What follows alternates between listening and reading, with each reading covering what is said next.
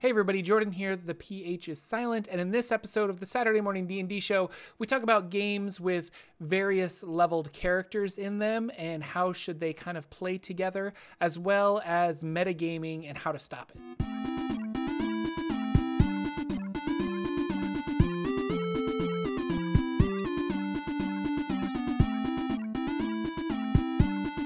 Hello, ladies and gentlemen. Welcome to the Saturday Morning D&D show. My name is Jordan, with a silent PH in the middle, and I am joined always by my wonderful co-host Sir Lucian over at Sir Lucian Gaming.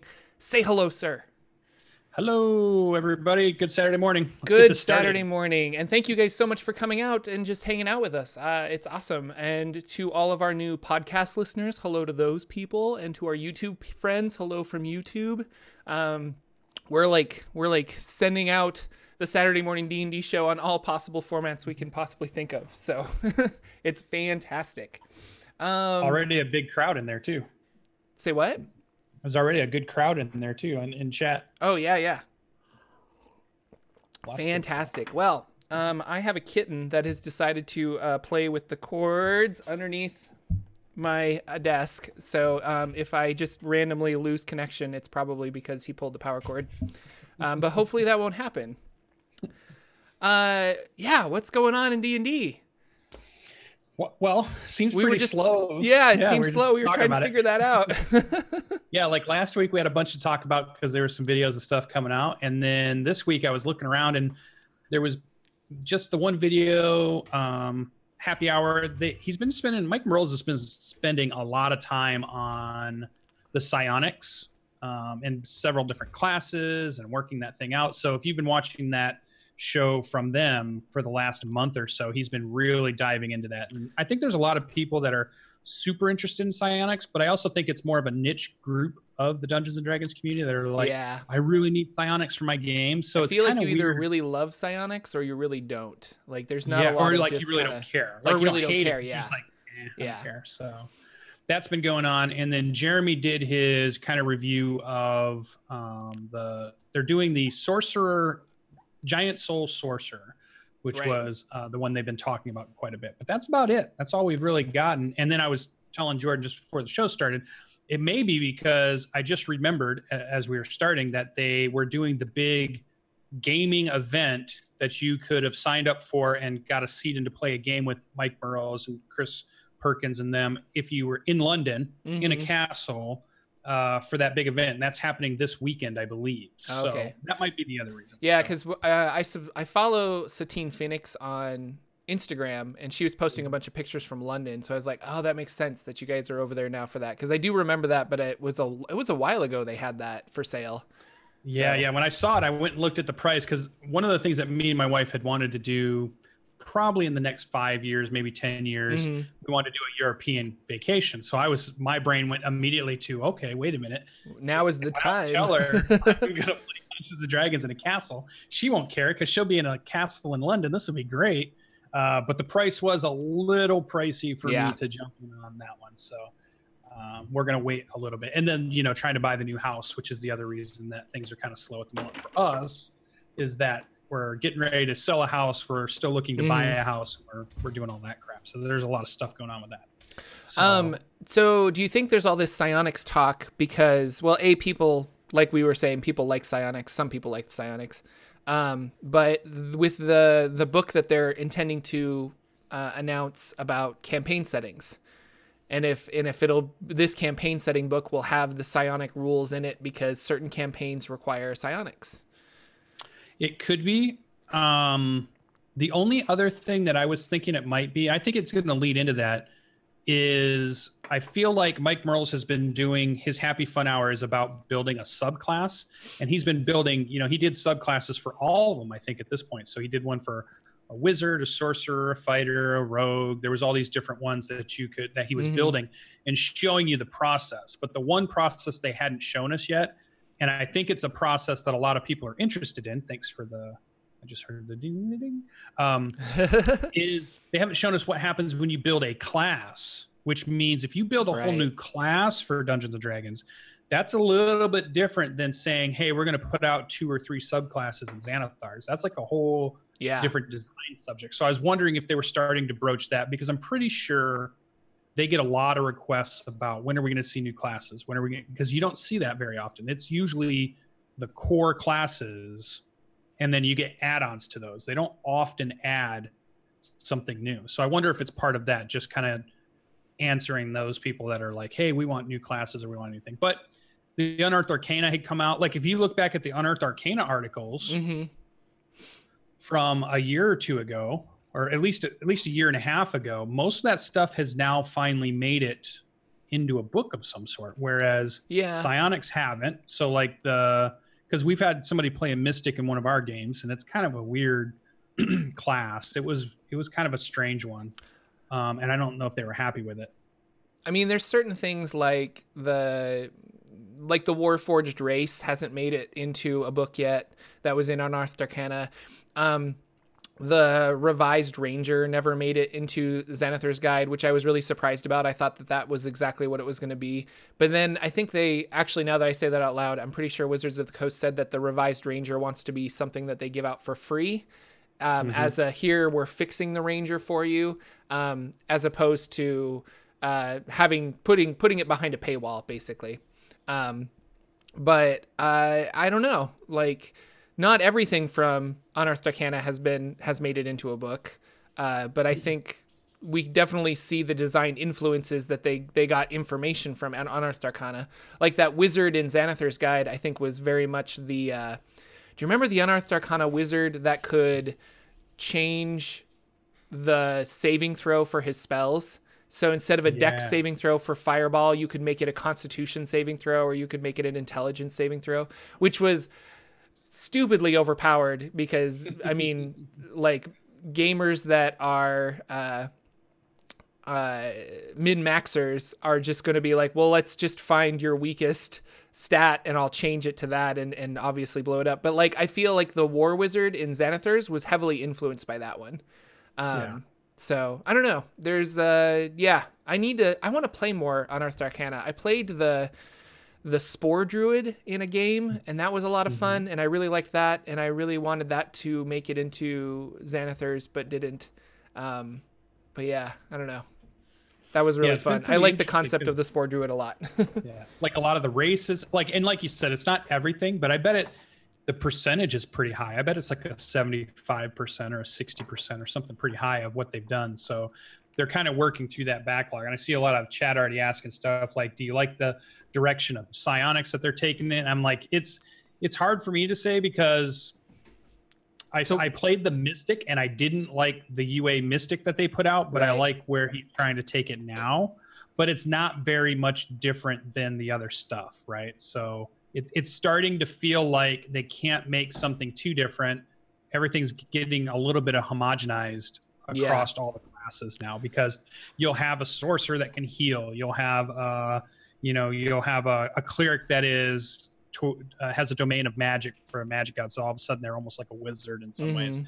All these people have all the classes are starting to get cross skills um, that they can use. So it'll be interesting, I think. Yeah, I'm wondering how you do psion, and I haven't actually been following the psionics, so I don't know what he's been putting in there. But like, you already have a monk that has ki points. You have a sorcerer that has sorcerer points. Like, you are you gonna make the psionics points like that, and then it feels like a monk or a sorcerer, or are you gonna make it have spell slots? Well, then it feels like a wizard and a sorcerer. And like, how do you? I mean, I don't know. How do you make that different? And I don't know if you. I don't know. Like, that's I guess their job as Wizards of the Coast is to try and figure out a way. Yeah. So. And it always seems like if you're going to move off the Vancian magic style, most people go to points immediately as if that's the default way to do Right. magic. But I also think they're trying to think of not just the obvious way to do it, which is just let's just go to a points based system if you're not using Vancian, you know, Yeah. style magic. So it's it's definitely interesting. We'll have to see the end result because it's cool to see a class because when you build a class, you also have to build subclasses. You have to build specializations Yep. of some sort, whatever they're going to be called for that for that psionic or that mystic or um, I think so it has to be different psion. enough that you can then flavor it three different ways or however many subclasses you want to do. Yeah. Right. You, you can't get away with just a class. You have to have at least probably three, I would imagine, hmm or two in the ha- player's handbook. Right. Each one had two in the player's handbook. Maybe a couple of them had three. Yeah. Yeah. Like the the the rogue had two, I think, or the thief. No, the rogue had three.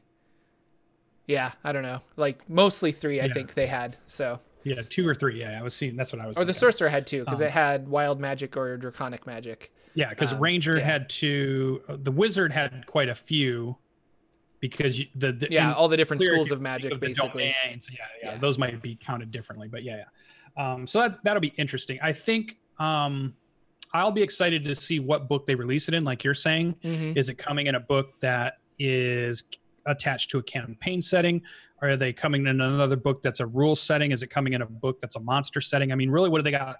I mean, they've got a campaign setting book coming up, which is the Waterdeep um, heist, right? And then Waterdeep. Uh, Well, that's the Tales of- adventure. What I was talking about is Right. they released or they said that they were going to do like a, a book on campaign settings.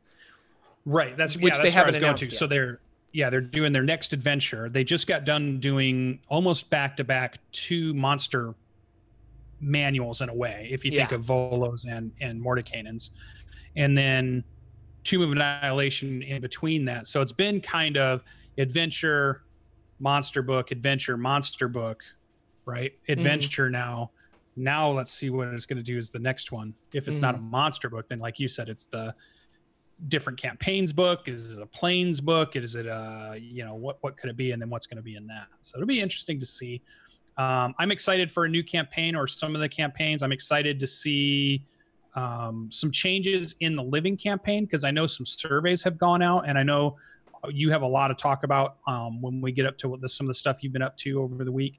And we'll probably talk a lot about um, Adventure League stuff because I'd like to see some new living campaign stuff. Yeah. And really, it was funny because it, it, this is going to be like Inception. Um, Indoor Adventure had put out a video this week that where he had said, "Hey, Jordan and and, and Lucian, thanks for," uh, and I think it was, uh, oh, in uh, Game Methuselah, he was like, "Hey, thanks for inspiring me to make this video about Adventure League and how it started and where it is and what it's at." And then to me, that inspired me to think about, oh, well, wait a minute, what can we do to change it, or what are some of the new ones, or hey, I want to go look at this gr- living Greyhawk world or whatever. So it's just kind of one person inspiring another. And comes right back around inspires us again. So it's pretty. Yeah, I just watched that video and it was uh, right before we started recording Hiss, and uh, it's it's really good. And I didn't know a lot about the living Greyhawk stuff, so it was kind of interesting Yeah. to see it from a from a design standpoint. How did they implement this living world rather than what was the living world? You know, uh, it was really cool. So yeah, and go see that a video. lot of food for food for thought this week because your video earlier in the week also, which was why is Forgotten Realms important? There was a lot of good discussion from people watching that. Yeah. I watched, I went through it and watched it, and I was like, oh yeah, it kind of makes me think of where it started, where where it was a couple of years ago, where it is right now at this Mhm. moment, where might it go later on? Um, there's a lot to it, and it's amazing that I'm still interested in finding out more about it, even though some people may say it's it's been done, it's Mhm. overdone, or it's too much, or there's all you know. I'm I'm on board with new stuff too. I get that person like, hey, let's see some new stuff too. But there's still cool stuff in Forgotten Realms that I'm just interested in learning more about and um, and understanding and knowing how the history is, or some of these areas that you pointed out on the map. And like my Mhm. Borderlands area is taking place in the continent that's way over to the west of um, the Sword Coast area, which is like two other continents. You kind of even mentioned them in your video that hey, there is Al-Qadim and there is um, I forget the name of the other main yeah. continent. Yeah, that are way over there that are just open for interpretation because there's like maybe a paragraph of information on it that you can Right. find and it's just left to the imagination after that. But it is the places where you can play an Azteca type campaign Mhm. or a feudal Japanese campaign. There Mhm. are those places only mentioned, not detailed out in Forgotten Realms if you want to go to those places if you want Mhm. to. So that's really cool too. And I'd like to be able to explore some of that. So it, it's been funny because this week was a week of not playing much, but just thinking about where I want to go in the hobby next Yeah. where I want to take my games next, where I want to create some things, and uh, it was just really fun because even though it was a slow news week, it it allows your brain to just start thinking about what you want to do and where you want to go next. So, Okay. Uh, I need to move this cat. dude, that's it. Cat done. cat is done. this is gonna be the wife. Come take care of the cat. All right. so, because cat is going crazy and destroying the cords of my computer. So I apologize. I was, and no, all of you I, can like shun Felix, you know, shun, shun. yeah, yeah. No, no cats were harmed in this episode. No, no he was just moved outside the door. so, all right. Yeah. Well, as far as this week, which is weird, we probably we're rambling on a little bit because I think same with Jordan. I didn't have any Dungeons and Dragons this week. All of the games that were planned, um, Tuesday night, uh, Tomb of Annihilation, uh, rescheduled. Uh, one of our players didn't feel well. Then Thursday night we had one of our players is he's he hosts like Boy Scout camps and stuff sometimes. So now we hit summer, and yeah. he thought that they might be in a spot where he could be sitting with some Wi-Fi and a laptop, and he might be able to play once he got everything settled down. I thought that was kind of funny that somebody wanted to play in a game bad enough to say, "Hey, I'm on a camping trip, but." I think there's Wi-Fi, so I think I can get in and I play. I don't want to stop playing. I think it's funny. Like imagine that eventually our campgrounds have good enough Wi-Fi that we don't have to not just stop our gaming over the summer. Yeah. We can just go out to camp, you know, wherever Yosemite or whatever, yeah. and play, play some Dungeons and Dragons. So that got canceled because he didn't have the Wi-Fi that he thought. So we're at a big climax point of the campaign, and I didn't want um, him to miss it or one of my mm-hmm. players to miss this big part. So we just decided to shelve it. We're going to run it on this coming up Monday when he's back and we're going to run that um, run the rest of that West Marches game, pre West Marches game. So really nothing happened. And then I thought about maybe finding people to say, hey, do you want to do something on Friday? But then everybody was kind of a little busy. And then Saturday's game, we thought we might be. I was trying to set one up with Dave the Human from over on uh, the Roll Twenty channel. He mm-hmm. does a mm-hmm. lot of stuff with Adam Koebel. He's he's agreed to play a game with us, which is cool. But that he lives in London, so we got to really work around a weird schedule if we're going to get somebody from Europe into our games. So we're still working on that. That might not happen. So that left my whole week to brainstorming some ideas um, of where I want to take my next campaign because Storm King Thunder is on break, but is going to start up again soon. And we're going to finish that campaign and that book out. But I bet we're not more than a couple of months away from being able to finish that. If I can get several sessions in a row without people missing, mm-hmm. we could probably finish that in a month or two, and that adventure will be over and we'll be good. And I'll have to decide what I want to do at that point. Um, I want to end my West Marches, my pre West Marches game on a nice, good, high climactic story point, and I want to advance my storyline to 50 years ahead of time. And then I want to start letting groups in of people into this world that we've now developed in this pre West Marches game.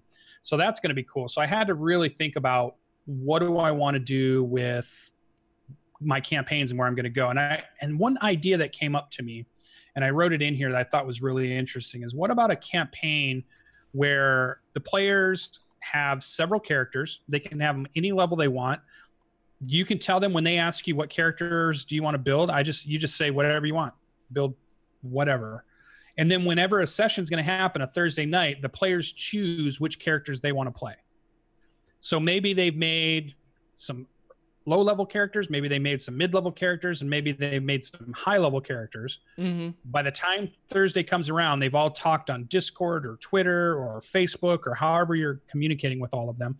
And they just decide, hey, you know what? Let's play our eighth level characters or let's play our our mid range. They maybe don't have to be exactly the same. Like I was wondering if I wanted to get out of this idea.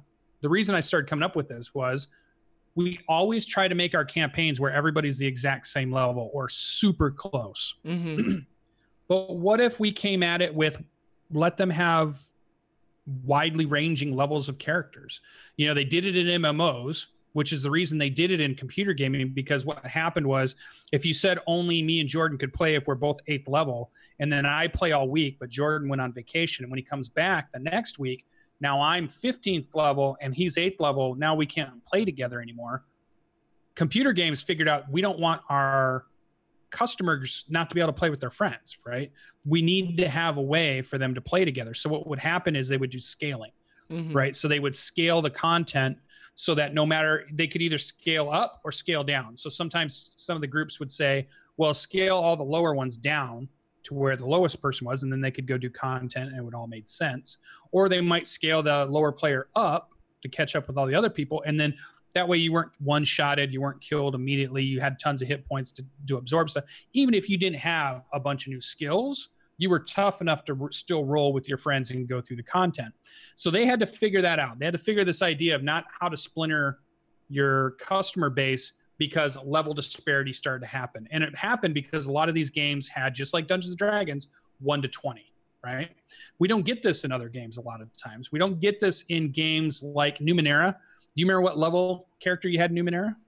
Uh, well, we were level one, like I assume. There's but, not really like, a yeah. There's though. not really like a leveling tier, system. 'cause- Sorta. Yeah, we But just yeah, like a tier one. we were tier four. one. Yeah, yeah, there's not much difference really. So there's a lot of games out there where the level isn't. It's more ambiguous than it is regimented, like Dungeons and Dragons one to twenty. So I Mhm. started thinking, wrap it all the way back around. What about a campaign where it didn't matter what level the characters were? Could you build a campaign? Could you build an adventure? Could you build fun encounters that could accommodate wide ranging levels of characters as a challenge? yeah. I mean, so in Adventure League, you are if you're level one to five, you're or one to four, you're not allowed to play with the five to 9s Mhm. um, because of that. Because you'll you'll get one shotted, you'll get killed, you'll this, and like that's just a hard and fast rule. So like if you show up and it's just like, sorry, we're a tier two table, you can't play because you're tier one. Um, and I think Yeah. that's balanced, and I think D and D is balanced around people being of a similar level. So you start throwing something like this out there, and and if you're talking about, well, I'm going to be my eighth level guy, but we're going to scale down my hit points and abilities so that I'm third level, so that I fit in this, then I would see the players reacting to that, saying, well, I don't want to play my eighth level guy if I don't get to use my eighth level stuff. Like that's the whole, Right. that's the reason I got there was to have this fun stuff. Yeah. Um, Well, so you- I don't and- and I know. like that's, make a point. it's an interesting idea, but I don't know if it would work how you're imagining it would work. No, no, yeah, and and I don't think the the correct way is to do it the way the computer gaming did it, Okay. but just that they did try to tackle it. And here's the thing: many players in an MMO, World of Warcraft, Dark Age Camelot, EverQuest, all these ones, were absolutely willing when they finally talked their friend into playing to take their high level character that had tons of abilities and tons of stuff and get ramped down so they could play with their buddy that they just talked into playing. So imagine you're an eighth level character at Adventure League and you just talked your wife into going Adventure League with you and she has a level one character. You don't want her being at a different table. You would rather have her at your table, even if you couldn't use all your abilities, right? Right. So I think there is some of that, but I do agree that if I have a high level character, I want to use the high level stuff too. So it, I don't think it's ratcheting up, but what about I think keeping it in those groups, like one to four or five to nine or 10 to 14, like that works because, and I've just seen that work at Adventure League. Like we do it all the time where it's like I'm level three or I'm level four, and there's a new level one guy that comes to Adventure League to try it out, and he runs around with us, and he, he kind of stays in the back and like throws spells or whatever else because he knows that he could get hurt.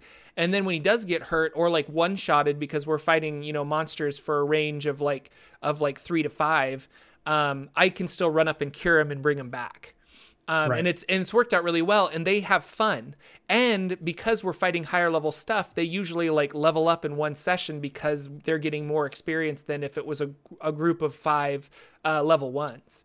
So right, which is a way to help your person that you've talked into playing catch up to you. Yeah. Because if you want them to be able to play with you normally, you want them gaining experience a little quicker. So you Mhm. might tackle something a little harder because you have a higher level character that can help get them through that. So if you go and fight a fire giant because you're level eight and you you can go toe to toe with a fire giant, that's going to help that level one. You're going to skyrocket right up to like level two or Yeah. three pretty quick if you do it that way. But here's the challenge. So the, I was thinking about that and I was thinking, well, okay, we could adjust the players in some way. But what if you said, don't touch the players, don't change the players, don't change their hit points, their skills, their abilities, leave them as they are. They're going to be a mixed group. How do you change the encounter to make it good? Could the encounter have a high level creature, some low level creatures, and a mid level creature, all about the same ish level as the players that are doing? Because we already kind of build encounters to be a good challenge for our groups, anyways. And let let the players figure out how to beat that. Like you know you're the eighth level dude, so you know you have to tackle the giant. You can't just let it roam around and do whatever it wants because you're the only one that can take those hits. Mhm. But your your wife who's playing maybe the second level or the third level, they can take on the um, the orcs that are with it or the goblins or whatever and they know that that's their role so the idea gets to be you know that the encounter is multifaceted just like your group is multifaceted so then could it be a fun adventure no, it could. I, it, there's some math there because if you're level five, you don't want to be like, well, I'll take the CR five monster. Like it doesn't work like that. But no, uh, you you could definitely. I mean, we build encounters like that all the time, um, and yeah. you just have to be loose with monster intelligence. Like, are they going to, you know, ants on sugar go for the weakest person because that's what is written in the monster manual how they act? Or do you just kind of say like, well, he got hit by this thing, so it's going to be one-on-one fight, one-on-one fight, one-on-one fight here? Uh, yeah, I don't know. Um, yeah. I feel like you want to use the system that we already have, which is experience points. And if somebody misses, then they don't get the experience, so they're lagging behind. Or you have a new player that wants to join and they have to join at level one because of experience points. And that system's already there, so use it like mm-hmm. like i don't know use the X- xp system and just kind of like power level your level one up to level three or four because you're he's running around with a bunch of level four or fives. Right. And that's to me that would be the challenge. Like if you said in your game um I have this group, Lucian, and you can join if you want, but they're already level five. Yeah. And if you come in, I'm I'm a stickler. I you got to play from one yeah. to whatever. I don't let people jump. I would jump on that and say, hey man, I can play level one. I know how to hide behind a tree. Yeah. When the battle starts getting going crazy, I know how to stay out of trouble. I know how to play that. But you're right. I think you have to have the right players to do that. And I think as a DM, you have to have a really good knowledge of the game to be able to create an encounter that allows them to do it. I think the one rule change I would do if I was going to try this out, if I was going to experiment with it, is that no single hit can kill a character, but it can knock them unconscious. Mm-hmm. So it alleviates the problem of, let's say, the fire giant does throw the rock, which is something like 8d 10 damage or some crazy number of damage. Mm-hmm. Even if they decide to throw the rock at the level one character, and the level one character obviously goes right to zero. You don't do the math that says, you know, take down if you lose this much hit points, you're automatically out of the game. You're dead. So I think it, there's that rule in the player's handbook that says if you take too much damage, yeah, if you take like double your hit points in damage, you are yeah. dead without saving throws. Yeah. Yeah. You'd, you'd remove that. That makes sense. I mean, if that's what you want to do. So I don't know. Yeah. This whole conversation got me. I've been reading a lot of Dungeon Crawl classics, and uh, which is another RPG that I've discovered and, and now I'm obsessed with. But uh, you in Dungeon Crawl Classics, you start out with like four level zero peasants, and then mm-hmm. you go on an adventure, and and basically it's the the ones who survive level up to become fighters and wizards and clerics and things like that. So, and I like I thought that idea would work too with this kind of situation where you could say. Let's all just create, you know, three level one characters and maybe put them in a level four or a level three kind of fight and see who survives that. Uh, because you are getting like a whole bunch of attacks, although those attacks might not hit because the guy has a high IC and he's kind of, or AC and he's kind of balanced for a party of level threes. Um, that could be interesting. Like, what if you just increase the number of level ones to see which one survives? Um, right. There'd be a lot of yeah. math though with saving throws and things like that. Dungeon Crawl Classics has it so if a level zero peasant dies, he's just dead. There's no there's no saving throw. There's no coming back. So yeah. you really like funnel and weed out these these lower level characters. But and I was thinking the reason that I even started thinking about it was again to tackle that problem of I want players to be able to play the character they want to play. Yeah. I don't want somebody getting grumpy or not even grumpy but just dissatisfied because the group is still only level two and really they've been dying to get to level five but it, with the games haven't been going as fast mm-hmm. and you know it would be really nice if i could just play this one character and it's nice that there's somebody that likes to play lots of different characters that's me. I like to build lots of them. But there's also those players that want to play that one and mm-hmm. they don't want to play anything else. They want to play from one to 20. That's what would make them the happiest. But we can't if we're always starting our campaigns over at eight, nine, and 10, or, you know, and they kind of fizzle off and we say, hey, let's start a whole new campaign. Yeah. So I was thinking it was a way, maybe there's a way to allow that to happen. And then the second part of that that came up, two radical ideas hit me in the head at the same time. What if we in in Dungeons and Dragons, what if the GM didn't do anything with XP at all? And you let the players decide when they should level up. Um, I like this idea a lot.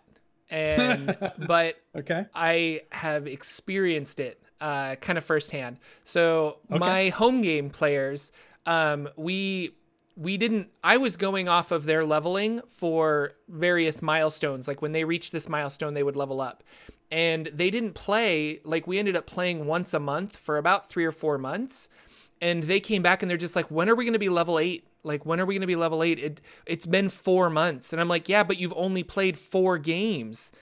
Um, and so they really felt because it had been a longer period of time, like they felt intrinsically that they should be leveling up right now. Whereas I'm like, no, like you, I mean, may, yes, if we if we had been playing four times a month, uh, like once a week, and it's been three months, and you played 12 sessions, you would probably be two levels higher by now. But we have not. We've played three sessions, so you're going to be the same level that you are right now. So I think there's a there's a feeling with players that like I should I should be this level right now when you really shouldn't. So mm-hmm. I don't know, but it's it's kind of a cool concept. Like you could talk to your players and just say like, "Hey, be honest. Do you think you should be leveling up?" Or they come to you at the at the end of a session or the beginning of a session, and they're just like, "No, I really feel like we should be leveling up." But how Yeah, how meta like does this get though? When players are just like, "Yeah, I feel a boss is coming up. I really think we should be level five. So But could you trust them? I mean, you already trust them to role play, right? You already trust them to do things that you think their character would do and not to metagame too too harshly. Yeah. Even though they can do a little bit of it. Um, I bet the type of players that me and you play with quite often, it's after the boss they beat is when they say, you know what? I think it's time my barbarian made fourth because we Yeah. just had that really tough fight. That feels like that would be a time for us to have, you know, a new a new level. right. Hey, we got all kinds of animal problems today. I thought that was my just dog for a minute. I'm just like, is he whining through the door? That's crazy.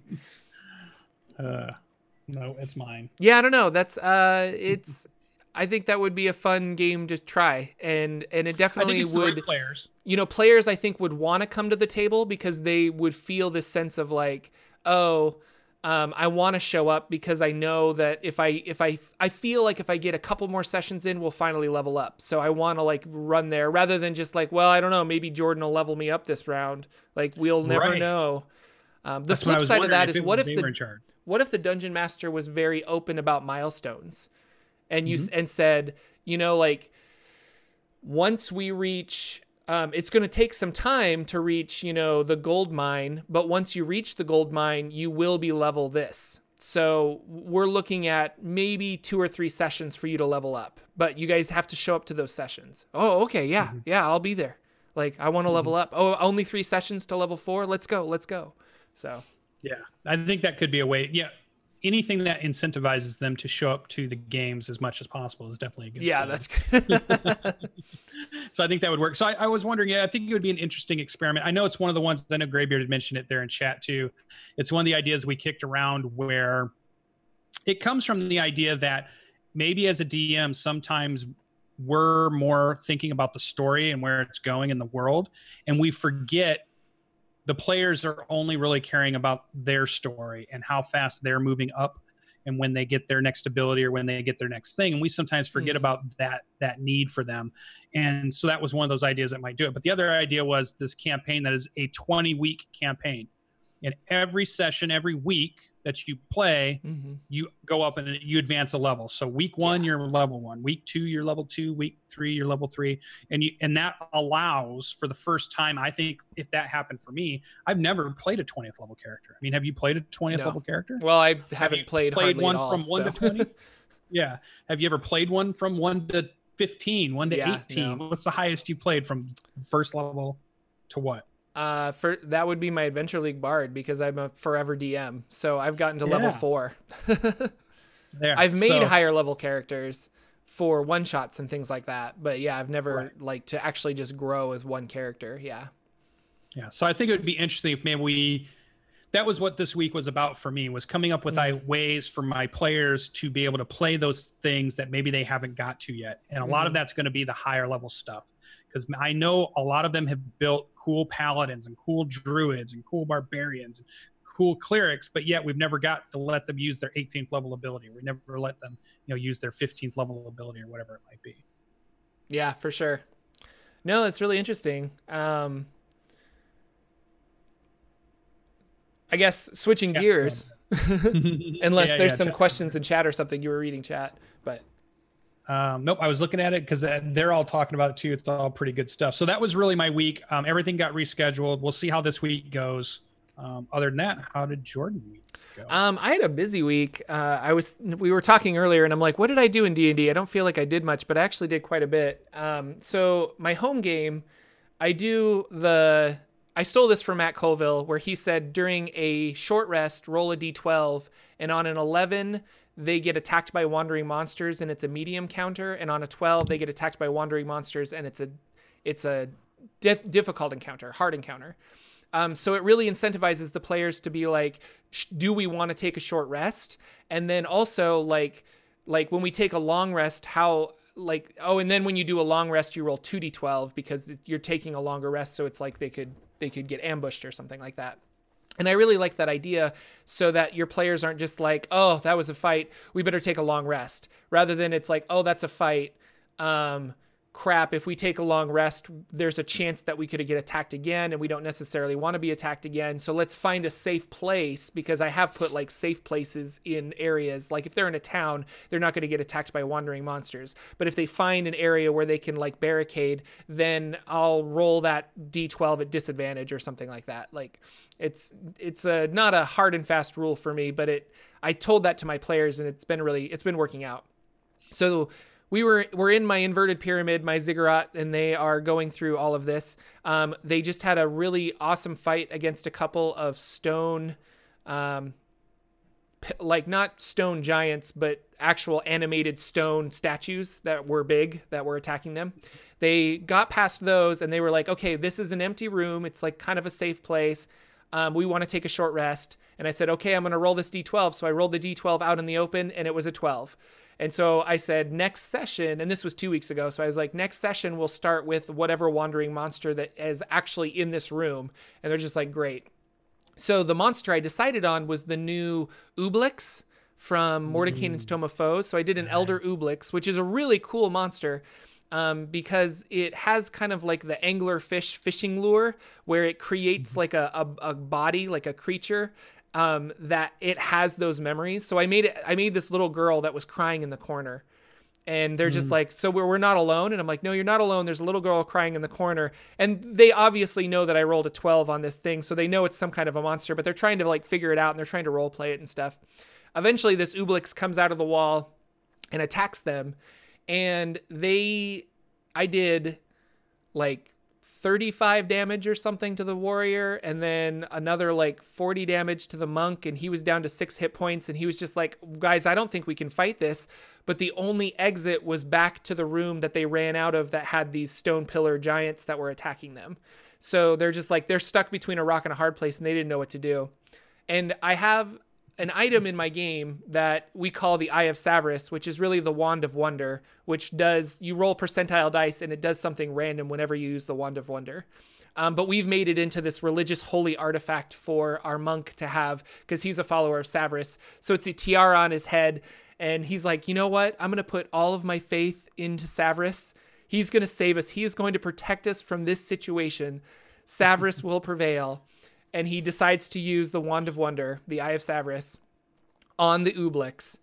He rolled percentile dice and he rolled a 98, which Oh, is um, instant petrification of the of the enemy Nice. on a saving throw. So I have a saving throw and I roll the saving throw. And now in my game, we've evolved. Um, well, we've evolved, uh, or not evolved, but like we've taken uh, inspiration points. And I've said that you can re-roll any d20 with that. So if they roll a d20 or if they have advantage, I think the actual rule of inspiration is it gives you advantage. But Mhm. um, we've said that no, if you have advantage and you roll two two ones, you can use your inspiration coin to re-roll one of those. Um, and I hand out coins, so that's why we call them inspiration coins. So with this, uh, my my uh, cleric said, "Well, hey, can I use it when you do a saving throw for one of my spells?" And we were kind of like back and forth, and we're just like, "No, I think you can because we'll just say you can re-roll any d20 that you find." So it's like, however this helps you. So I rolled like a 20 on his con save, which means he wasn't petrified. But they had one inspiration coin, and they gave me that coin to re-roll it, and I rolled like a three, so it was instant petrification. So I had this super deadly encounter, and I was really excited for this encounter, and I was really excited for this monster. He lasted less than a round and was instantly petrified. But like that is a memory we're gonna share for the rest of our lives. Like we were talking about it, we're like, that was so cool, and like Savras saved us, and oh my gosh, it's gonna be, it's just awesome. And I was like, it's the will of Savras. It's the will of Savras. Yeah, yeah Um, that's good. So that was really fun.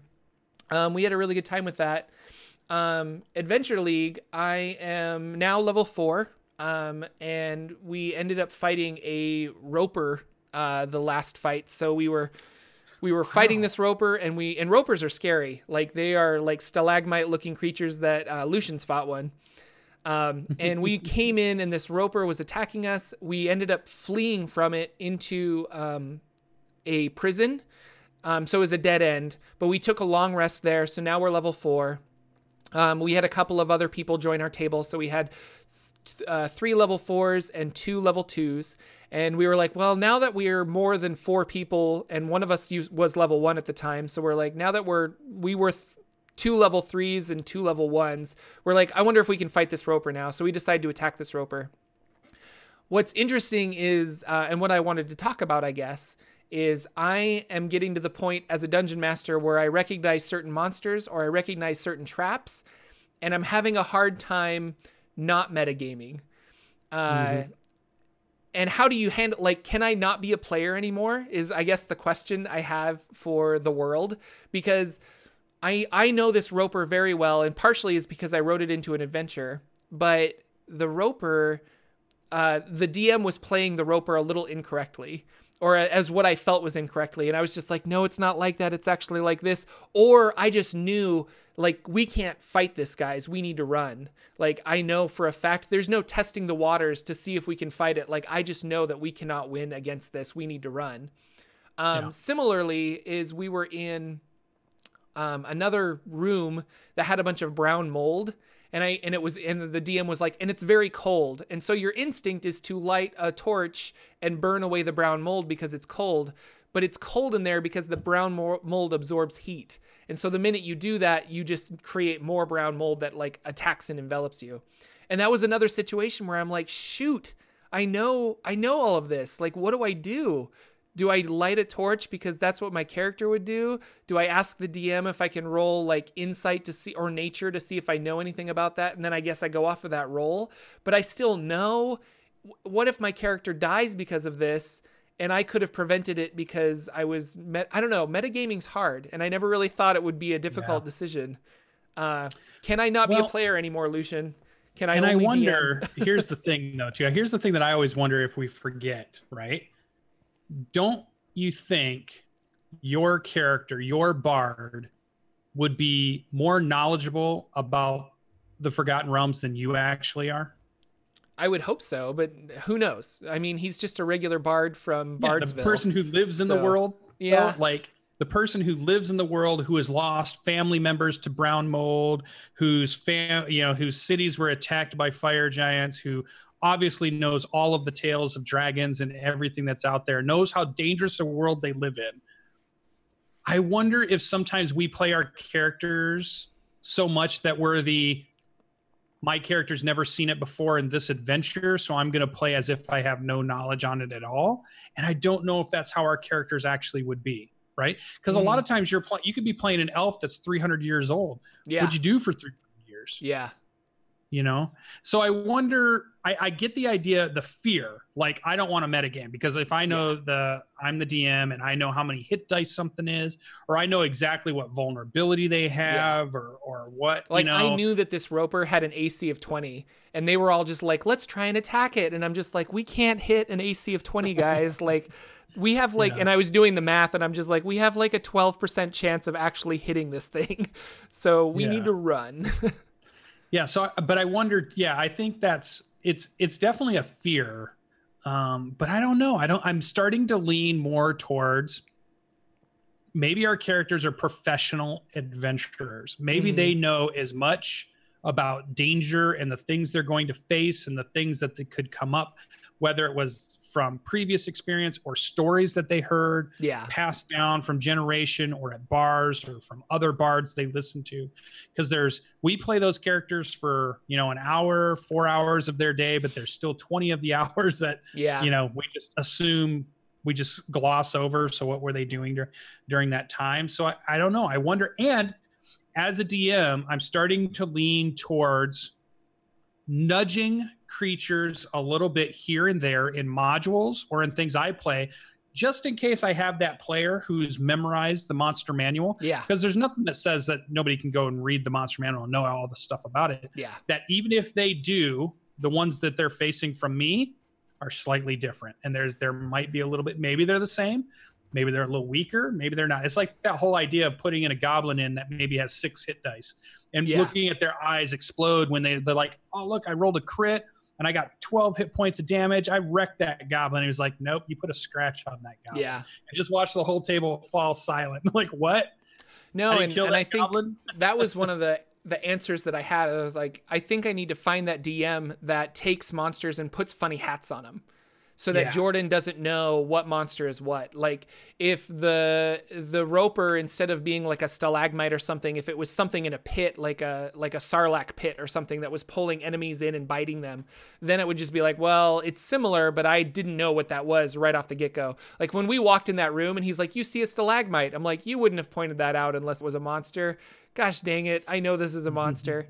Um, so I think that's the answer is finding a DM that does that, and I do that too. Like it's just fun to mess with monsters and change them up. Um, it's harder when yeah, you're yeah, running you're uh, Adventure League because you have to run it exactly how the the you know. Well, you don't have to run it exactly like you. It's still your game. You can do things, but like yeah, the, the modules are written, you know yeah, your kobolds and your adventure were very different. The ones that were running around in the were they kobold? They were in the tank, right? Yeah, they were the kobolds tank. in the tank. Yeah, kobolds, right? But yeah. they didn't play like normal kobolds for the most part. They had a lot of different stuff going yeah, on, yeah. or stuff that we had encountered before. Um, because we had the guys with the backpacks that were doing stuff that was really weird, and yeah, so that was really cool. And I think that's what you need. And I think um, it's fun. Now, I think it is fun if you want to play your character um, not negligent, but ignorant of something. Like mm-hmm. I'll give you a good example. Graybeard brought it up in our Storm King's Thunder campaign. Uh, we had our party, we had a black pudding drop off the ceiling onto an NPC guard, completely absorb him, dead guard, and the party freaked. And and Graybeard, playing our barbarian, veteran player, veteran DM, played all and knows exactly what it is, but charges with his dwarf and his battle axe cuts the black pudding, and now they have two black puddings that they're dealing with, and, the, and, the, and the whole situation gets a lot worse. Yeah. And then Tigre, who was our wizard, he actually didn't know about the black pudding, shot it with lightning. So oh, now goodness. we're dealing with four black puddings and nearly a TPK by the end of it because all of a sudden two players hit it, did the exact thing you don't want to do against a black pudding, right. and it made for an amazing adventure the way it played out. So there's merit to letting your character be ignorant. Mm-hmm. But there's also, I think, merit to saying, no, you know, I think my character might know in this situation. Maybe it's not every situation, but you might say, you know what? I'm pretty sure my guy knows a lot about vampires. Yeah. They're a big scourge in this area. I'm pretty sure we've all talked about how we should stop a vampire. It's like, I don't know. Should we try to stake him in the foot first? Should we try to stake him in the heart? They're, you know, they're going to know some stuff or rely on your skills. And somebody said it in chat make a roll if you don't want to be the, yeah. the, the, decider. That's what I was going to bring up. Ask your GM, hey, can I make an insight to see if my character would know how tough this thing is? Like, have I fought one before? Have I seen one of these before? Do I have any knowledge of it before? Um, and I think that would be a good way to, to, if you're having misgivings or guilt mm. over wait i'm going to use my knowledge but i think you should be able to use that knowledge too i think they're professional adventurers for a reason and the they've brown, lived this long like the brown mold is a perfect example like i i wasn't thinking at the time but i should have just asked can i do a nature roll to see if i know anything about this mold um, or yeah. like decide if I can get further information about this mold. And if I failed that, then it's just like, well, J- Jordan's character, it's cold. He's going to light a torch and he's going to try and burn away this mold, you know? Yeah. So, yeah. Am I the expert on this or not? Have I heard enough about this yeah. stuff or not? We, that happens in our campaign quite a bit. Our players have been pretty good in our West Marches campaign because one of the things I've done is though they have encountered some stuff that sounds normal to them, they know they're on another continent and things are slightly different. Mm-hmm. So they have been trying to. We have a druid who's like, "Well, I know nature and I know all kinds of stuff," and I was like, "You do." But this is a different continent. So yeah. although you're an awesome druid back in the Sword Coast, you're just as new to stuff happening here as the fighter is or this other person because you've never been here before. Um, so we've we've tempered how much knowledge they've had um, based on where they're at, and where their right. location is, and, and, a little bit of that. So I think it's a mixture.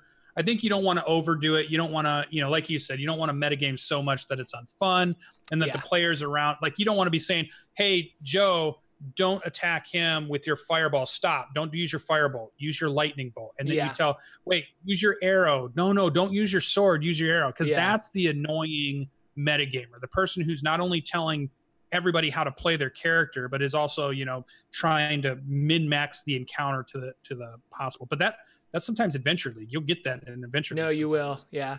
And for yeah. the record, that was not Jordan at Adventure League, though. This was an internal struggle where he was like screaming, like, we need to run, we need to run. And then my players were just like, well, let's go up and hit it. And I'm just like, uh, run, run. but I dodge. That's my action. Yeah, Mr. I take dodge as a bonus action.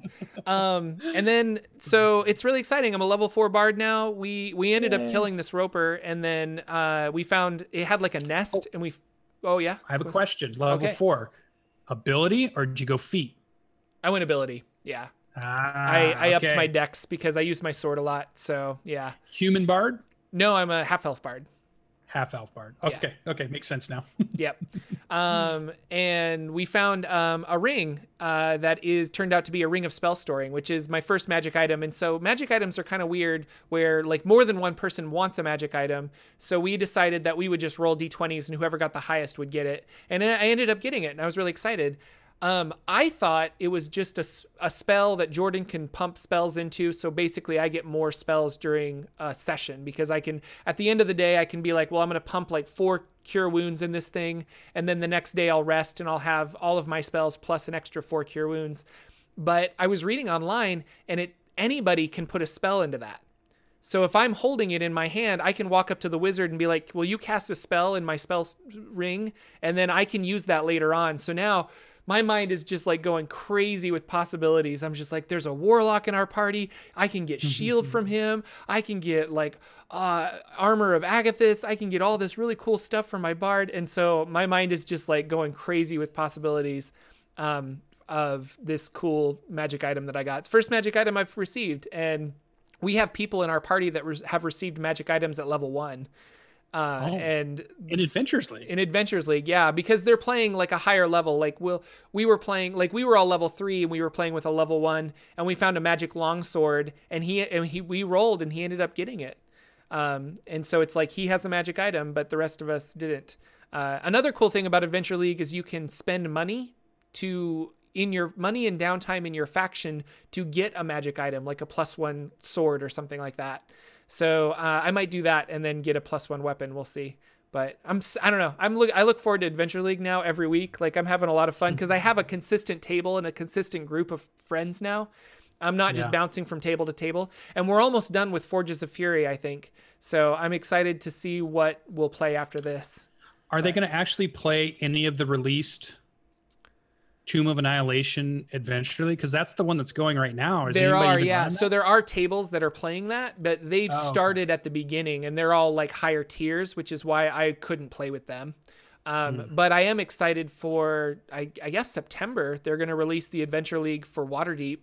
And I think a lot of them will, will be like, oh, let's switch over and play the, you know, maybe they finished if they haven't finished Tomb of Annihilation, they'll probably finish that. But I could definitely see my DM saying, or I could just find a new table and be like, I would like to start a level one character and actually play in the Waterdeep adventure um, per mm-hmm. the the rules of Adventure League.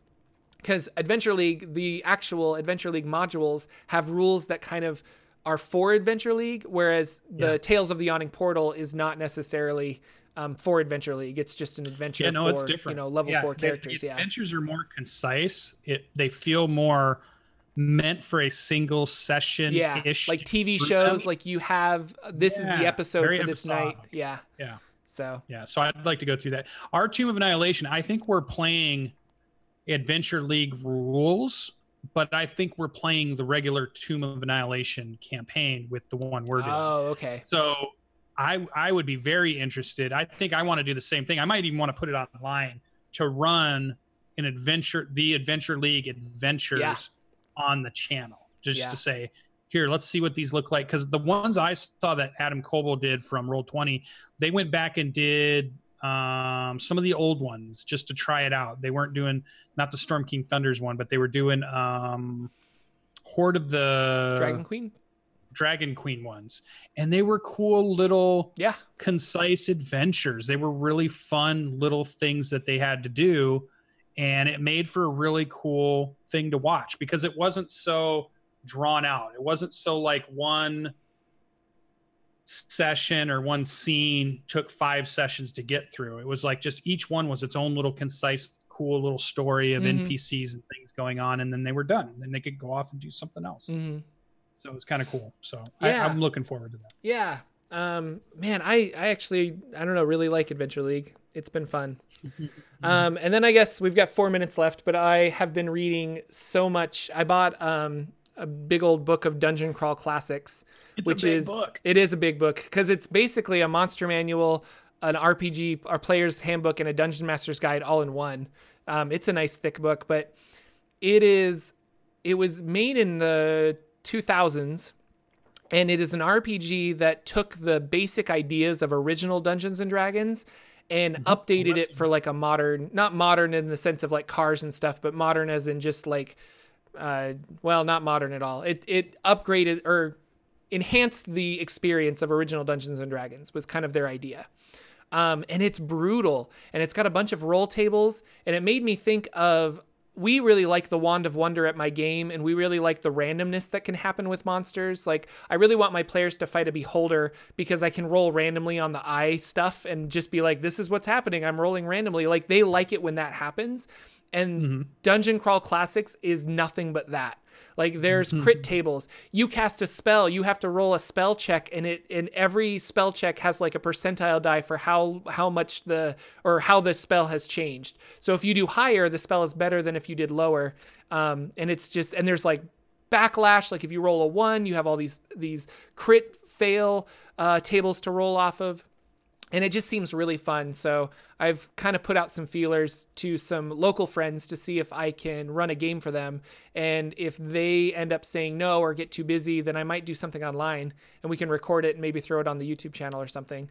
But I I've been reading a lot of Dungeon Crawl classics and I'm really obsessed with it right now.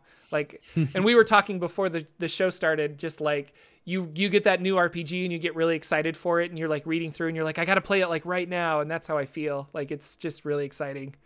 Yeah, it's so. whatever's in your hands and what you're reading is it just grabs your imagination. Yeah. And it grabs your mind and you're like I want to play five different adventures. I want to run five different adventures for my group. Mm-hmm. I think my players love this and they'd love that and the cool characters they'd make and all of a sudden and then you got to remember oh wait, I'm still playing, you know, I'm still running my D&D game. I'm still running this other yeah. thing. I'm still doing and I want to run three adventures with this. So I want to run the level zero adventure where everybody has like four or five peasants and they and then it's last man standing goes to level one. So it'd be kind of like what you were saying, like like how you wanted to do 20 weeks of D and D and every week you level up. Um, this would be similar where I want to do three or four sessions of dungeon crawl classics and every session would be a different adventure a different dungeon crawl um, and you would level up. So the first one is level mm-hmm. zero, and then the second one we'd all be level one and level two, and maybe end on level two or level three, and just be like, that was really fun. Like that was Yeah. I don't know. It just seems really cool, and and I like that I could do that. Like because I've already found a level zero adventure, a level one adventure, and a level two adventure. And I could write my own, I guess, but um, I'm gonna I'm gonna use these because they're just fun, and it has the feel of Dungeon Crawl Classics, where I don't really know the feel of of DCC as well as I do Dungeons and Dragons to write my own adventure yet. So. Or even just the idea that the the land you're in has 20 dungeons within walking distance all within a day's Yeah. distance. They're all quite well known. Adventurers go and die in there on a daily basis. Yeah, and some are known to be easier than others but maybe not a lot of information is known about all of them. And the idea would be your group is just going to go into one of them. They're going to go for as far as they can they get as much as they can and when they come out they level up and maybe they never go back to that one. Maybe Yeah. they just pick a different one and they're like okay uh, let's do this one. It's called uh, you know the fire caves. Who knows? Maybe Yeah. it has to do with fire but we're going to go in the fire caves and we go as far as we can and we grab as much treasure as we're willing to grab before we run out. All right we're level three. Next week we're going to do a Yeah. different one totally. And it'd be, no, it's that'd be kind of cool it would be and it's it's a simple premise and you have to kind of like like it's less it's more playing a game rather than like augmenting reality. You know there are those people that want d&d to be like a real life thing and so they want encumbrance rules and they want all this other stuff. But uh, dcc is just about like exploring a dungeon and and fighting. There's very there's role play there but it seems like it's more let's figure out puzzles and like kind of how old school d&d was i guess. Yeah. Uh, yeah yeah it the style i love Yeah. I mean, and you're not you're not heroes like they they very emphasize that they're like dungeon crawl classics does not have heroes you just have people that are like a step above peasant Yeah. the person who survived so far is what Yeah. you have. Yeah, yeah, yeah. Well, I like the idea too. Like the opening scene should be at the tavern, and you have all the townspeople are in there. Something breaks into the tavern, and the adventurers from the table jump up, and you you describe them like as this great paladin warrior and this cleric and this rogue, and they all jump up to fight, and then they just get wiped out. Adventurers are dead. The gear and stuff laying on the ground and then the thing leaves and now it's just the npcs are like uh-oh if the adventurers don't take care of this problem that means we have to. It's just like i don't know how to use a sword but they pick the sword up and you're like we got to do it. There's nobody else. The adventurers are dead. We have to do it. Um and a couple people in chat like uh classic yeah dungeon crawl classic on hot springs island. I have thought of that. That was something that popped into my Well, head that would be two birds with one stone Two for you, birds with one stone, yeah. um and i don't know i don't know how that would even work because i'd have to like really figure out how the monster system and and actually calculating damage and stuff but that could be that could be really fun.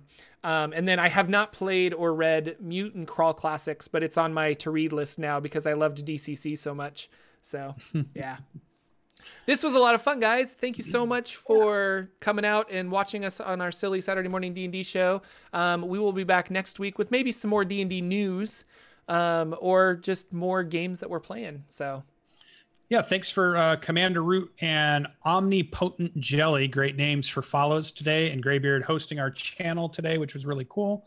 Thanks for coming out, guys. I love seeing new names, but I also like seeing all the people that keep showing up. Dawn Seeker's been here a lot. In, Indoor Adventurer, um, we've been seeing Cyberwolf. Cyberwolf keeps showing up quite a bit. Graybeard's here. I saw uh, LaPointe Nick showed up. They said he finally made it. He or she finally made it to the show on time. They didn't have to watch it on the YouTube. But if you did miss it, you can definitely watch this on YouTube on the YouTube channel. It will get put up. Um, there was one other person I thought I saw that had been joining quite a bit. Um, I see No Jets is in there. That's good. So pretty good, pretty good discussion. Skull Dixon. Skull Dixon's been sending me messages. We're eventually going to play a game with Skull Dis- Dixon at some point. It's going to be a Teenage Ninja Turtle role play game. oh that sounds awesome So yeah, that that'll hopefully happen in the future here. So, but that's you know uh, the community's been great, and you guys have been great. So this makes doing the show super fun for me and Jordan. Yeah, it's great. It's I have I look forward to this every week. It's just really fun. So, uh, thank you guys so much again, and we will see you next Saturday for another episode of the Saturday Morning D and D Show. Goodbye. Bye. Take care, everybody. Our intro and outro music is 8 Bit March by Twin Musicom, licensed under Creative Commons. Check out their website at www.twinmusicom.org.